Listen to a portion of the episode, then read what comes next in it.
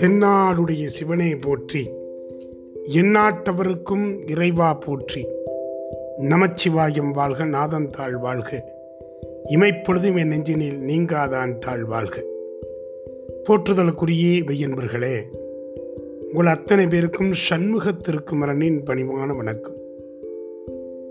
ஒவ்வொரு நாளும் ஒவ்வொரு சிறப்பு பொருந்திய நாளாக மலர்கிறது. எல்லா மூர்த்தங்களிலுக்கும் ஒரு சிறப்பு உண்டு. சிவபெருமானுடைய பல்வேறு வடிவங்களிலே நாம் அவருடைய திருமேனியை தரிசிக்கிறோம். அந்த வகையிலே கால பைரவர் சிவபெருமானின் ருத்திர ரூபமாக சொல்லப்படுபவர். சிவன் ஆலயத்திலே வடகிழக்கு பகுதியிலே நின்ற கோலத்திலே காட்சி தருவார். ஆடைகள் எதுவும் இல்லாமல் பன்னிரு கைகளுடன் நாகத்தை பூநூலாகவும் சந்திரனை தலையில் வைத்தும் சூடாயுதம் பாசக்கயிறு அங்குசமாகிய ஆயுதங்களை தாங்கியும் நிர்வாண ரூபமாய் காட்சி தருபவர்தான் காலபைரவர். சனி பகவானின் குருவாகவும் பனிரெண்டு ராசிகள் எட்டு திசைகள் பஞ்சபூதங்கள் நவ கிரகங்களையும் காலத்தையும் கட்டுப்படுத்துபவராகவும் அறியப்படுகிறார். பஞ்சகுண சிவமூர்த்திகளிலே வக்கரமூர்த்தி என்று அறியப்படுகிறார். சிவபெருமானுடைய அறுபத்தி நான்கு வடிவங்களில் கால பைரவர் வடிவமும் உண்டு. எதிரிகளுக்கு அச்சத்தை தரக்கூடியவர் தன்னை சரணடைந்த பக்தர்களை சகல ஆபத்துகளிலிருந்தும் பாதுகாத்து அவர்களுக்கு அனைத்து நலன்களையும் அருளக்கூடியவர். படைப்பு தொழில் புரிவதனால் தானே இவர் மிகுந்த பெருமையை பெறுகிறார்.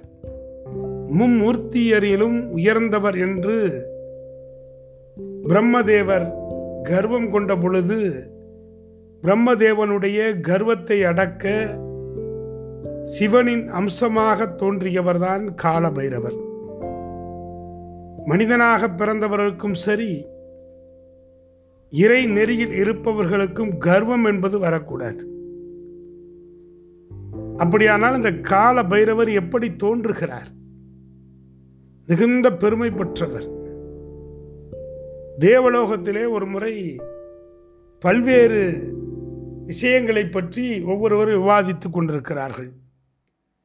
அப்போது தெய்வங்களில் உத்தமமானவர் யார் என்கிற ஒரு கேள்வி வருகிறது. எப்போதும் ஆணவத்தின் உச்சத்தில் இருக்கிற பிரம்மா சிறிதும் தாமதிக்காமல் இதில் என்ன சந்தேகம்? நான் தான் தெய்வங்களில் உத்தமமானவன் என்று சொல்லிவிட்டார். இதை கேட்ட விஷ்ணு பகவானுக்கு கோபம் வந்துவிட்டது. கடுமையான வாக்குவாதம் நடைபெற்று கொண்டிருக்கிறது. விவாதம் முடிவது போன்று இல்லை. வேத அதிபதிகளையெல்லாம் அழைத்து அவர்களுடைய கருத்து எல்லாம் கேட்கிறார்கள். வேத அதிபதிகள் சற்றும் யோசிக்காமல் சிவபெருமானை தவிர அவரை விட உத்தமமானவர் வேறு யாரும் இல்லை. உடனே வந்தது ஆத்திரம் பிரம்மாவிற்கு. சிவபெருமானா யார் அந்த சிவன்? உடல் முழுவதும் தூசி படிந்தவாறு சாம்பல் பூசிக்கொண்டு கழுத்தில் பாம்பை சுற்றி கொண்டு நீண்ட ஜடைமுடியுடன் ஒரு மாட்டின் மீது அமர்ந்து சுற்றுகின்றவரா? அவர் என்னை விட உத்தமமானவரா? இப்படி வாய்க்கு வந்த வார்த்தைகளிலே வறுத்து எடுத்து கொண்டிருக்கிறார். கைலாயத்தில் இருக்கிற சிவனின் காதுகளில் இவை அனைத்தும் விழுந்து கொண்டிருக்கிறது. சிவனுக்கும் கோபம் வந்து விட்டது. பிரம்மாவின் கூற்றை கேட்டு விஷ்ணுவும் மற்ற தெய்வங்களும் பிரம்மத்தின் இருக்கையிலே ஒளி வெள்ளமாக அந்த இடத்திலே ஒரு மனிதன் தோன்றினான்.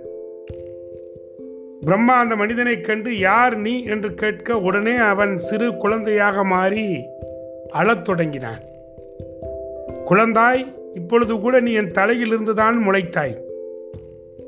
நீயே என்னை சரணடைந்து அழுவதினாலே உனக்கு ருத்ரா என்று பெயரிடுகின்றேன். நீ அழுவதை நிறுத்து. என் சார்பாக உலகை படைக்க துவங்கு. நான் உன்னை காப்பாற்றுகிறேன் என்றார் பிரம்மா. பிரம்மாவின் கூற்றை இதுவரை பொறுமையாக கேட்டுக்கொண்டிருந்த அந்த மனிதன் பிரம்மாவின் ஐந்து தலைகளில் ஒன்றை துண்டித்து தன் கைகளிலே ஏந்தினான். அதன் பின் அந்த மனிதன் சிவனாக தன் உண்மையான உருவத்திற்கு மாறி பிரம்மாவே உன்னுடைய எந்த தலை என்னை நிந்தித்து பாவத்தை பெற்றதோ அந்த தலையை பைரவர் துண்டித்து விட்டார்.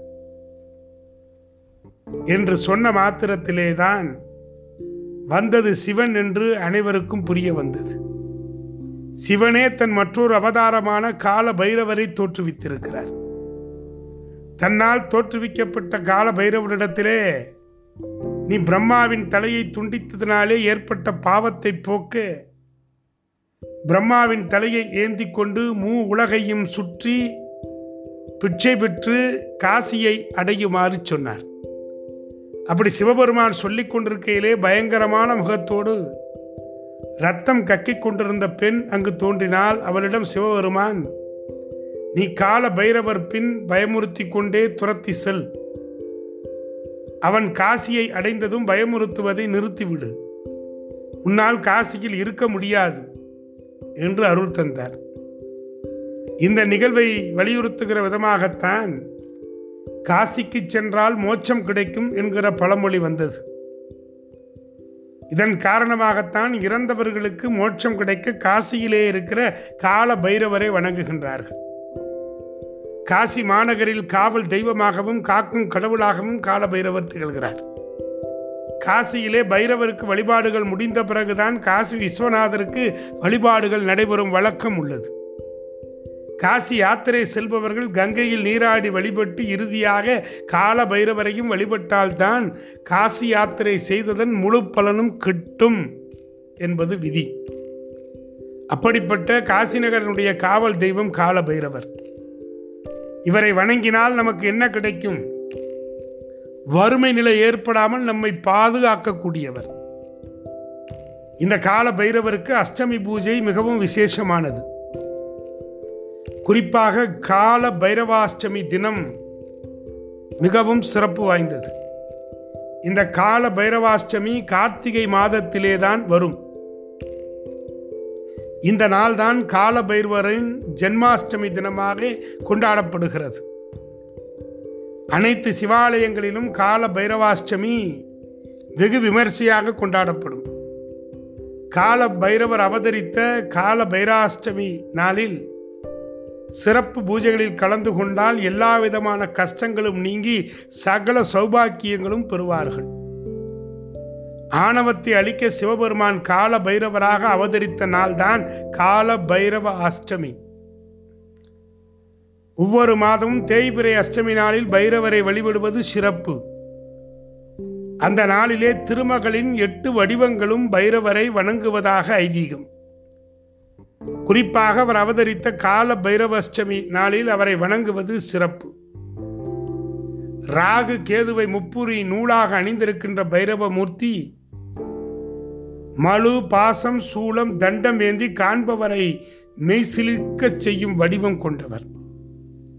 ஸ்ரீ ஸ்ரீ ஆதிசங்கர பகவத்பாதால் தோற்றுவிக்கப்பட்ட இந்த பைரவ வழிபாடு தொன்மையான பிணிதிர்க்கின்ற வழிபாடு.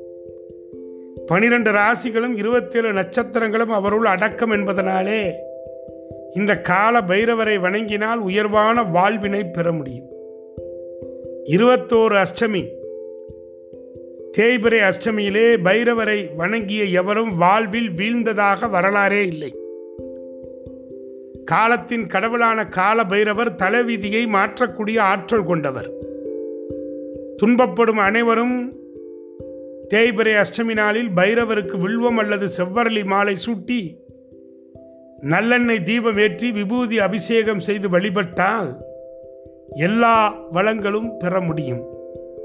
பைரவ லட்சார்ச்சனை ஸ்ரீ ருத்ரயாகம் ஸ்ரீ பைரவ ஹோமம் இவைகளை நடத்தி கலந்து கொண்டு எட்டு விதமான மலர்களால் பைரவரை அர்ச்சித்து ஓம் காலகாலாய வித்மகே கால தீத்தாய தீமகி தன்னோ கால பைரவ பிரசோதயாத் என்கின்ற காயத்ரி மந்திரத்தை நூற்றி எட்டு முறை ஜபித்து வழிபட்டால் தீராத பிணிகள் தீரும்.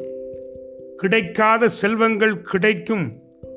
எதிரிகளின் தொல்லை வறுமை பிணி போன்ற பிரச்சனைகள் எல்லாம் நீங்கி லட்சுமி கடாட்சத்துடன் சகல செல்வங்களும் பெற்று வாழ்வாங்கு வாழ உங்களை வழிகாட்டுகின்றோம். ஸ்ரீ கால பைரவர் அருளாலே உங்கள் வாழ்வில் ஒவ்வொரு நாளும் திருநாளாகட்டும்.